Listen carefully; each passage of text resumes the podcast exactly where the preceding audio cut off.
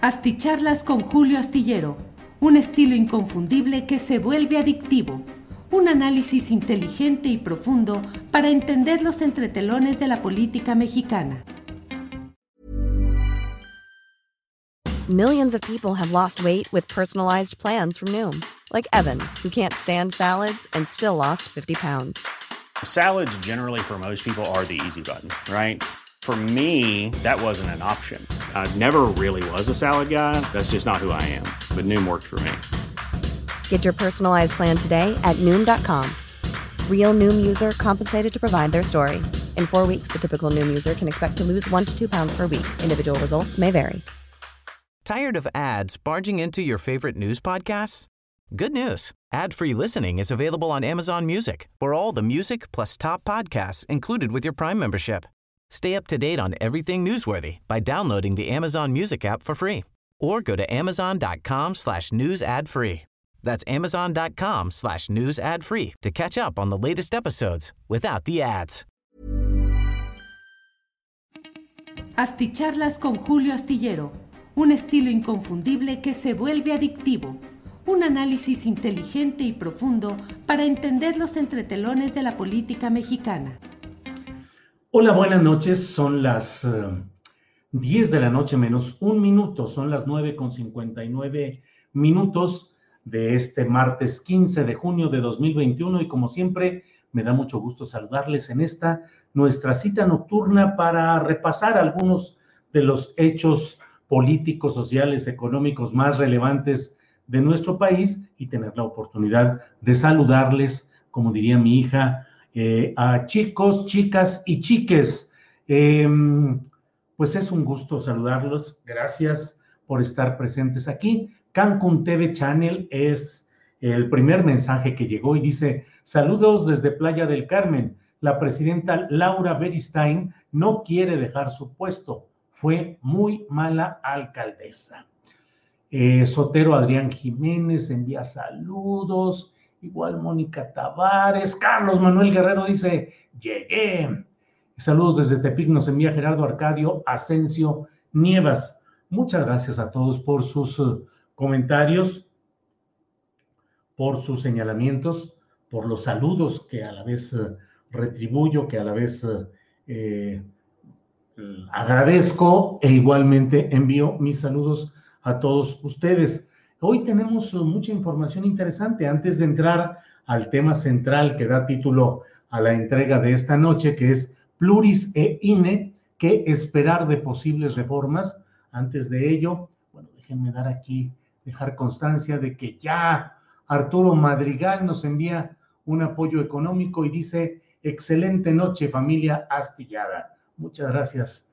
Pues van llegando saludos desde diferentes partes del país y del extranjero, y le decía que, bueno, hay información muy interesante de este día. Déjeme empezar con algo que yo no sé si es uno de esos hechos, pues para empezar bien la noche, porque es una de esas, es una ocurrencia de los dirigentes del PAN, del PRI, del PRD, que dicen que en la Cámara Baja van a crear un bloque de protección constitucional contra ocurrencias presidenciales. Yo no discuto en este momento si es que hubiera ocurrencias presidenciales, no discuto el derecho que tienen para formar ese bloque de protección constitucional.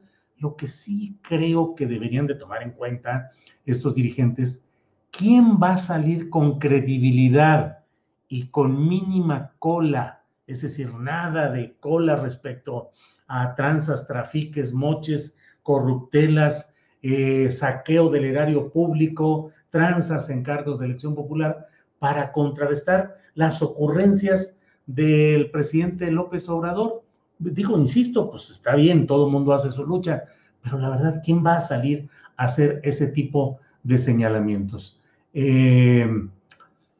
Marco Cortés, Jesús Zambrano, Alito, que es todo un caso realmente, Alejandro Moreno, con su enorme mansión en Campeche ganada con el sudor diario de su frente, juntando centavito tras centavito, seguramente para mandarse a hacer una enorme mansión en la ciudad de Campeche. Jesús Zambrano de los Chuchos, centaveros buenos para la negociación con los gobiernos, para hacer de la derrota una ganancia personal y grupal, con tan mala fama que tienen estos chuchos. Jesús Ortega, Jesús Zambrano, ¿quién? Es decir, el gran problema que no entiende esta oposición es que no tienen figuras que susciten una verdadera adhesión a sus proclamas, suponiendo que hubiera proclamas interesantes, programas y propuestas atractivas. Bueno, ¿quién las va a decir? Diego Fernández de Ceballos. Ahora ya están como nuevos críticos dentro del PAN, Gustavo Madero y Javier Corral. Ellos, Damián Cepeda, el senador. ¿Quién? ¿Quién puede ser el que salga? Manlio Fabio Beltrones desde el PRI, José Murat dentro del PRI, en el PAN, ¿quién?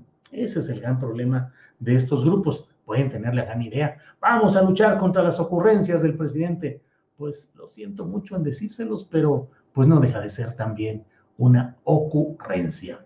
Eso, don Julio, estás con todo, dice Luis Herrera. Pues ya a estas alturas de la noche, miren, el gran escritor Murakami, japonés, que nunca ha ganado el premio Nobel, pero que es un permanente candidato, un gran escritor, siempre recomienda que salga el escritor a caminar o a hacer ejercicio cuando no tiene las ideas suficientes para seguir adelante con la escritura que está realizando en ese momento. Murakami, francamente, Haruki Murakami, se ha excedido no solo en calidad literaria, sino en ejercicio. Él salía en la mañana 1 hora, en la tarde 1 hora, y hacía caminar, correr, nadar, andar en bicicleta, y él mismo llegó a correr maratones. Tiene un libro muy interesante que se llama ¿De qué hablo cuando hablo de correr? Entonces, bueno, sí ayuda. Yo salgo a veces después de escribir la columna Astillero, tengo la oportunidad de salir un ratito a caminar o andar en bicicleta, luego me baño y regreso ya muy con algunas ideas un poquito menos añejas y menos anquilosadas que las que tengo luego en el curso del día. Se podrían dejar los 500 con sueldo de 300 y todos votados, dice Óscar Herrera. Pues es que hay diputados a los que lo que menos les importa es exactamente el sueldo. Nadie le hace gestos a ganar dinero, y más lo que a veces se ganaba en las cámaras de diputados, pero lo importante es la influencia, los negocios, la capacidad de servir como gestor a ciertas empresas, intereses, personajes, y convertirse ahí en ese tipo de promotores, de gestores, de impulsores, que luego llevan todo este tipo de mensajes, todo este tipo de promociones, de gestorías, al interior de la Cámara como si fueran propias, y por ello reciben su buen dinerito. Efraín Miranda dice: te mandé un pequeño apoyo, te lo agradecemos, Efraín, muchas gracias y lo valoramos mucho. Y bueno, vamos a entrar ya, porque luego se va el tiempo, la verdad, y yo temo que luego sea demasiado la presencia y el rollo que aquí me he hecho.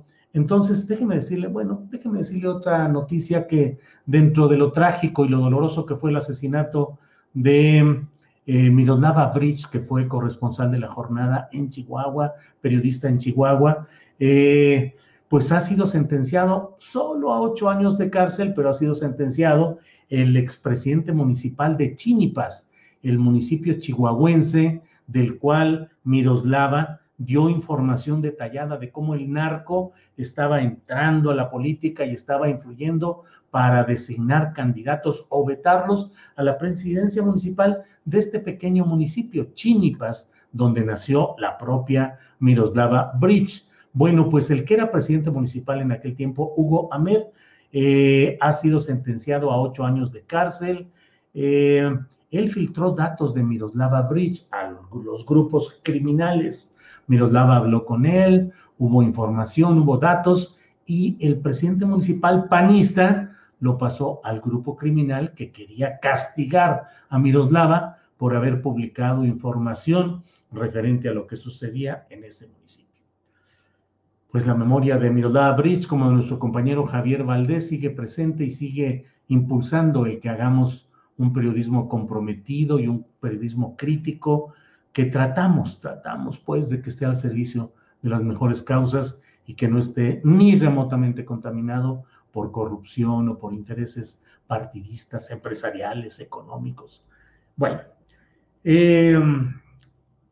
hoy el presidente de la República dio a conocer o reiteró lo que ya había dicho en una reunión que había tenido el miércoles de la semana pasada con el Consejo Mexicano de Negocios, los hombres más ricos del país, ahí reunidos, y el presidente les dijo que iban a hacer tres las propuestas, las iniciativas de reformas constitucionales que enviaría al Congreso, y que la apoyaran o no apoyaran las mayorías que hubiera, pues que ya sería otro asunto, pero que él enviaría una para fortalecer a la Comisión Federal de Electricidad y el ramo energético en general, es decir, particularmente la Comisión Federal de Electricidad. Por otro lado, otra muy polémica para que la Guardia Nacional pues ya se quite todo esto de simulación y se reconozca que es parte de la Secretaría de la Defensa Nacional, como lo fue desde su concepción, desde su formulación legal y desde su ejecución. Hoy el propio Alfonso Durazo, que estuvo junto con Laida Sansores en Palacio Nacional visitando al presidente de la República en su condición de gobernadores electos de Sonora y de Campeche. Hoy Durazo, que fue secretario de Seguridad y Protección Ciudadana a nivel federal, dijo que no hay civil que realmente pueda dirigir la Guardia Nacional. Y entonces uno se pregunta, ¿y entonces qué es autoconfesión de Durazo? De que él como secretario civil no pudo ni dirigir, ni tuvo nada que hacer frente a esa Guardia Nacional. Es un señalamiento también de que la actual secretaria de Protección y Seguridad Ciudadana, Rosa Isela Rodríguez, como civil, pues no puede dirigir esa Guardia Nacional, y que mejor ya reconozcamos lo que siempre dijimos algunos en medio de lluvia de pedradas, mentadas de madre, señalamientos adversos y demás, porque decíamos lo que estaba a la vista, que la Guardia Nacional era militar, por más que nos la estuvieran vendiendo en aquellos días, va a ser bajo el mando civil, lentamente va a progresar, lentamente va a ir avanzando hasta convertirse una instancia de la sociedad civil, no se está militarizando nada, es un cuerpo que se va a integrar primero como una semilla con los efectivos militares, pero luego va a ir avanzando en su condición de un órgano civil. Pues no, lo dijimos. Me acuerdo que yo escribía Guardia Nacional militarizada. ¡Pum! Se me venía el mundo encima. Quita esa palabra, no es militarizada. Pues, ¿qué creen? Que sí, y que la propuesta del presidente López Obrador es que se reconozca tal realidad y se incorpore a la Guardia Nacional a la Secretaría de la Defensa Nacional. La tercera reforma, que es sobre la que vamos a hablar en esta noche, es la relativa a los asuntos electorales. Particularmente el presidente dijo que pues se buscará que haya pues una reforma, mejorías en el esquema electoral nacional.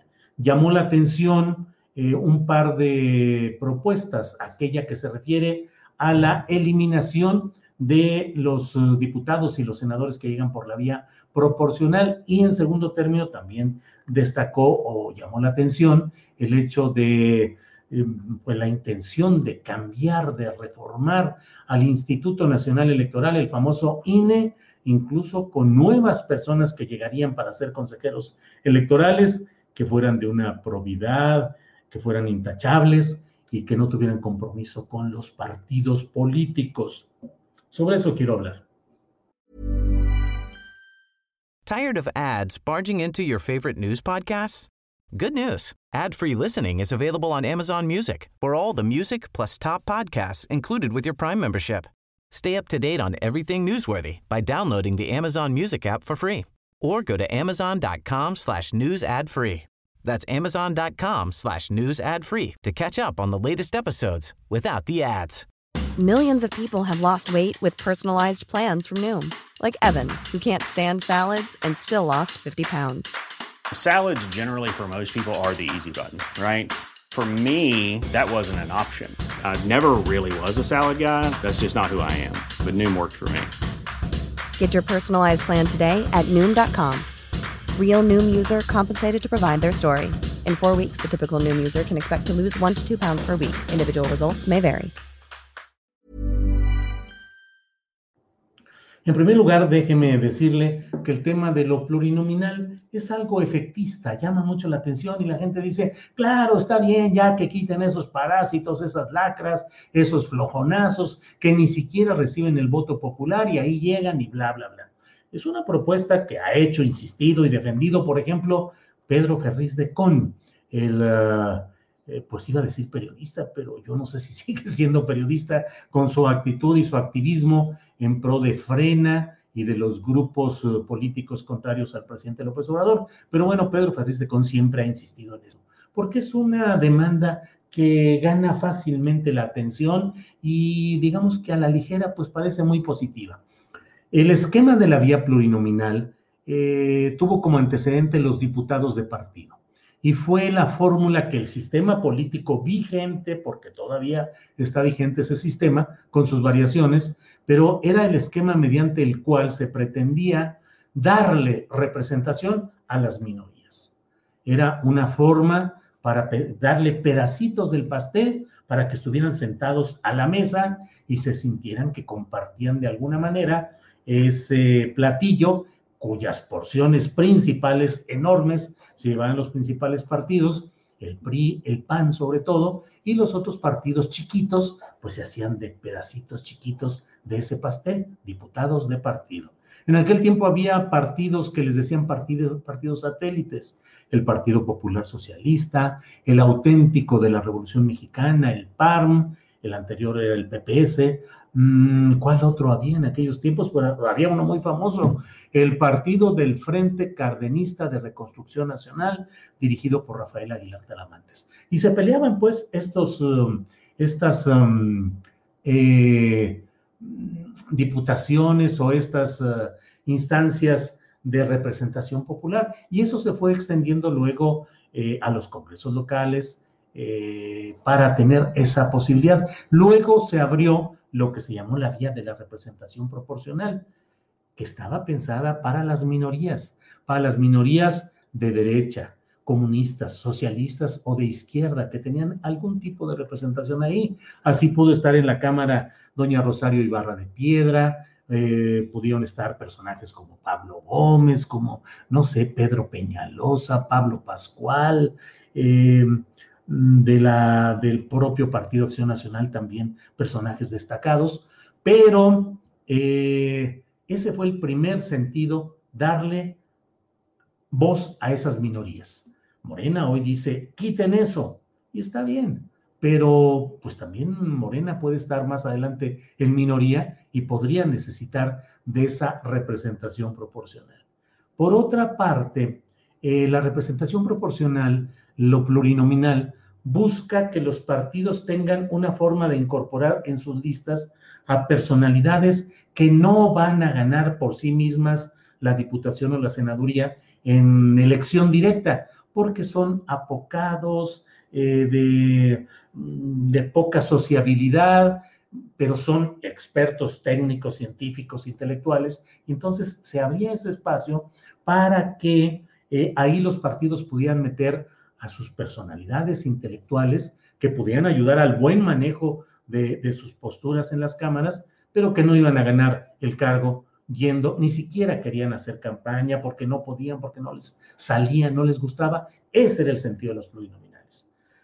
Quitar a los 200 plurinominales, pues está bien, pero es lo mismo que si se le quitaran 200 a los de mayoría relativa y se dejaran 100 de mayoría y 200 pluris. O 200 de una manera y 100 de otra, en fin. Ese no es el problema de fondo, aunque claro, gana aplausos rápidos. El problema está en cómo se hace, cómo se integra la representación popular y para qué sirven estas cámaras legislativas, hasta ahora copadas por grupos que son los que sesionan, deciden en comisiones y luego presentan ya los dictámenes totalmente procesados a 100, a 200, a 300, a 500, a 1000 legisladores que fueran, los que sean. El problema está en que todo esto se resuelve en pequeños grupos de especialistas que discuten, que analizan y que presentan las cosas. Y luego ya la discusión en la Cámara, pues son discusiones que muchas veces ya solo se desahogan porque las cosas ya están procesadas originalmente. Entonces, hay que quitar en el proceso de elección de cargos de representación popular, de diputados, de presidentes municipales, gobernadores y presidencia municipal, hay que quitar el mecanismo adulterado del uso excesivo de los recursos económicos, del abuso del dinero oscuro, de los recursos públicos, que hacen que no haya una pelea limpia, equitativa y respetable en este tipo de elecciones, para que quienes luego me echan encima toda la caballería por lo que digo, pues sí debo decirles que el mejor ejemplo de cómo las mejores intenciones sucumben ante la realidad nefasta de cómo se integra el poder político en México, pues lo acabamos de tener con Morena y sus pésimas candidaturas en varios lugares donde se privilegió el que la gente tuviera, los candidatos tuvieran dinero para hacer su campaña, tuvieran recursos económicos para sacar adelante sus campañas con una porción chiquita de dinero registrado oficialmente y el resto del dinero manejado subterráneamente sin facturas. Así está la política en México y es una de las trampas que hace que no puedan avanzar ciudadanos o propuestas que no tengan dinero porque no se enriquecieron en todo este tipo de actividades o que no se quieran comprometer con patrocinadores que luego les van a obligar a que hagan lo que convenga a los intereses de esos ricos patrocinadores. En cuanto al INE, el INE me parece que ha cumplido su misión. Yo creo que particularmente Lorenzo Córdoba ya pasó su tiempo político. Es correcto, creo yo, que haya un cambio en el Instituto Nacional Electoral, pero de verdad que se cumpla con la propuesta o el objetivo de que no influyan los partidos y no sean los que determinen esos ingresos. Ahí sí que lo digo en general y en particular para Morena, que es el partido con el mayor dominio o control en en este tipo de propuestas y de negociaciones. Ojalá, y de veras sería un gran cambio que se le abriera la puerta a personas medianamente especializadas en el asunto. Tampoco se trata de que sean doctores en derecho y que conozcan al revés y al derecho los asuntos de las leyes electorales. Se necesitan personas que tengan credibilidad, impacto social, que sean líderes de opinión, que puedan protestar por lo que vean mal y que la gente les crea, o que defiendan lo que crean que esté bien y que la gente les crea, porque no haya ningún tipo de compromiso oscuro, partidista, faccioso, parcial respecto a ellos. Lo peor de todo este alegato, en el que ya llevo 20 minutos con 38 segundos, es que les he de decir que pues estas propuestas del presidente López Obrador que va a presentar más adelante, pues no tienen la garantía de que puedan ser votadas favorablemente por los mismos partidos que no querrán que cambie el esquema del INE, que es el que les favorece, por un lado, y que tampoco van a querer que les quiten los diputados plurinominales que les sirven para acomodar a sus grupos y a su gente. Entonces, pues veremos cómo se resuelve esto y si logra procesar políticamente con la mayoría calificada el presidente López Obrador o su partido Morena, para que puedan salir adelante estas reformas. Bueno, muchas gracias a María de Los Ángeles, que nos envía 500 pesos. Gracias a María de Los Ángeles. Dice mi esposa que ella no, es otra María de Los Ángeles. Arturo López Gallo nos envía otro apoyo económico. Muchas gracias.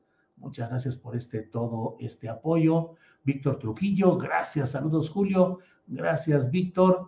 Qué gusto verte más y más repuesto, Julio. Compañero ciclista, dice Javier Díaz. Pues sí, luego me ando medio cayendo ahí de ciclista, Javier, pero le hago el intento. Alfredo Santamaría dice, buenas noches, Julio. Saludos desde San Luis Potosí. Ya di mi like. Muchas gracias. Usted sí sabe, Alfredo Santamaría. Muchas gracias, porque no sé cuántos likes llevemos en este momento por acá. Pero bueno, pues ya sabe que estamos siempre 742 likes. Bueno,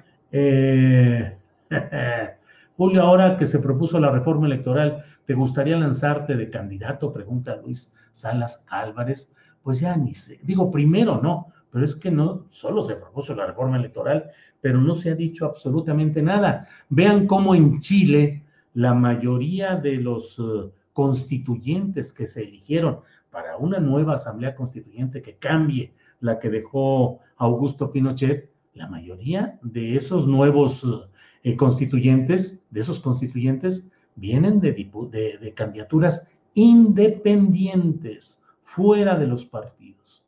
Entonces depende, porque si ponen una bola de trampas para todo esto, pues la verdad es que es muy desalentador. Lo que yo vi en San Luis Potosí, por ejemplo, híjoles, para desalentar a cualquiera. Por cierto, hoy el presidente López Obrador le envió un saludo a Ricardo Gallardo del Partido Verde desde la conferencia mañanera. Yo no sé qué lectura le quieran dar ustedes, yo tengo una muy clara que he dicho muchas veces y ya no voy a decir aquí para que no se me vengan encima todo tipo de comentarios adversos. Pero caray, el presidente de hoy felicitando a Ricardo Gallardo. Pues cómo iban a activar las órdenes, a solicitar órdenes de aprehensión o cómo iban a hacer algo contra Ricardo Gallardo. Bueno. Sí, caray, los chilenos son un gran ejemplo, dice R. Vences. Una vergüenza a las clases medias desmemoriadas que, dejándose manipular, castigaron a la 4T votando por sus verdugos del PRI RD, dice el compa Pipila Calzada. Bueno, pues difiero mucho de lo que dice el compa, pero ahí está su opinión. Soledad Elizarrarás Hernández, buenas noches. Buenas noches, gracias. Julio, entre los plurinominales actuales, ¿qué científico o intelectual destacado tenemos? Pues no, porque los partidos aprovecharon eso de los pluris para meterse ahí los propios dirigentes partidistas descarados y desvergonzados. Ellos mismos se meten y su parentela y su familia y los cercanos es la prostitución de la vida política nacional que hace que todo este tipo de reformas pues se queden ahí, de nada sirven. Yo lo que he dicho es como las plurinominales. Ese era su sentido original, el sentido teórico. Lo práctico, pues ustedes y nosotros ya lo hemos visto todo este tiempo por aquí. Dice Ángeles Guerrero, no olviden dejar sus likes y me sumo vehementemente a esta propuesta de la Comandancia General de estas videocharlas y de Astillero Informa. Apreciable Julio, ¿qué nos puedes comentar de la Agenda 2030? Híjole, no tengo la suficiente información para algo así. Saludos Julio desde Miahuatlán, Oaxaca, 100% obradoristas, dice Katy Fidel Ruiz. Julio, una pregunta, ¿el buen Pablo Gómez ya no puede ser pluri? Pregunta Pablo López. No. Esas listas se elaboraron desde hace ya bastante tiempo atrás. No, ya eso, ya no. Ojalá que ya no haya más plurinominales, dice Alicia Ravelo. Muy bien, Alicia. Jesús Valencia, exdelegado de Iztapalapa, después de robar se fue a los plurinominales, dice Chío. Bueno, Lalo Cerep te envía saludos. Bueno, pues muchas gracias a todos ustedes por esta oportunidad de, pues, tener la oportunidad. Gracias por la oportunidad de tener la oportunidad. No, sí ando yo, pero fino en mis expresiones. En fin, gracias por la oportunidad de reunirnos en estas noches de videocharlas astilladas. Recuerde, mire, ya sabe que yo tengo tecnología de primera por aquí. Déjeme, mire aquí, Rabito GC dice, te amamos, Julio. Gracias, Rabito JC. Mire, déjeme poner tecnología de primera aquí. Los invito a escuchar mis podcasts, Astillero Informa y Asticharlas. Suscríbanse y den follow en las plataformas Amazon Music, en Spotify, en Google Podcast, en Apple Podcast y en Deezer. Así es que en estas plataformas usted puede ver luego, no es en vivo, pero puede escuchar en podcast, en puro audio, pero puede escuchar las Asticharlas o bien Astillero Informa. Estamos buscando la manera de tener mayor presencia en otras redes, por si se nos cierran otras o nos la van cerrando, cuando menos ahí tenemos esa alternativa. Bueno, pues muy buenas noches, gracias por toda esta concurrencia, por esta reunión nocturna. Gracias, buenas noches y nos vemos mañana de 1 a 3. Tenemos un gran programa mañana. Déjeme ver, mañana es miércoles. Mañana vamos a hablar con el doctor Enrique Dussel. ¿Qué va a hacer Morena en el futuro? ¿De verdad va a formar cuadros políticos? ¿Se va a esforzar en dedicar dinero y todo el poder político para generar cuadros que ya no generen vergüenzas, como esta vez postulando candidatos chafas en muchos lugares? ¿Qué es lo que va a hacer? Vamos a platicar mañana con el doctor Enrique Dussel, así es que los invito, siempre es un gran deleite intelectual platicar con el doctor Dussel, pero en esta ocasión, además, nos va a dar a conocer cuáles son las propuestas de Morena para el futuro político, para un futuro político respetable, adecuado y cargado realmente a los ideales de la regeneración nacional. Bueno, pues buenas noches, hasta mañana, gracias por esta ocasión. Para que te enteres de las nuevas asticharlas, suscríbete y dale follow en Apple, Spotify, Amazon Music, Google o donde sea que escuches podcast. Te invitamos a visitar nuestra página julioastillero.com. Tired of ads barging into your favorite news podcasts? Good news. Ad-free listening is available on Amazon Music for all the music plus top podcasts included with your Prime membership. Stay up to date on everything newsworthy by downloading the Amazon Music app for free or go to amazon.com/news-ad-free. That's amazon.com/news-ad-free to catch up on the latest episodes without the ads. ¿No te encantaría tener $100 extra en tu bolsillo? Haz que un experto bilingüe de TurboTax declare tus impuestos para el 31 de marzo y obtén $100 de vuelta al instante. Porque no importa cuáles hayan sido tus logros del año pasado, TurboTax hace que cuenten. Obtén $100 de vuelta y tus impuestos con 100% de precisión, solo con Intuit TurboTax. Debes declarar para el 31 de marzo. Crédito solo aplicable al costo de la presentación federal con TurboTax Full Service. Oferta sujeta a cambios o cancelación en cualquier momento. Para que te enteres de las nuevas asticharlas, suscríbete y dale follow en Apple, Spotify, Amazon Music, Google o donde sea que escuches podcast. Te invitamos a visitar nuestra página julioastillero.com.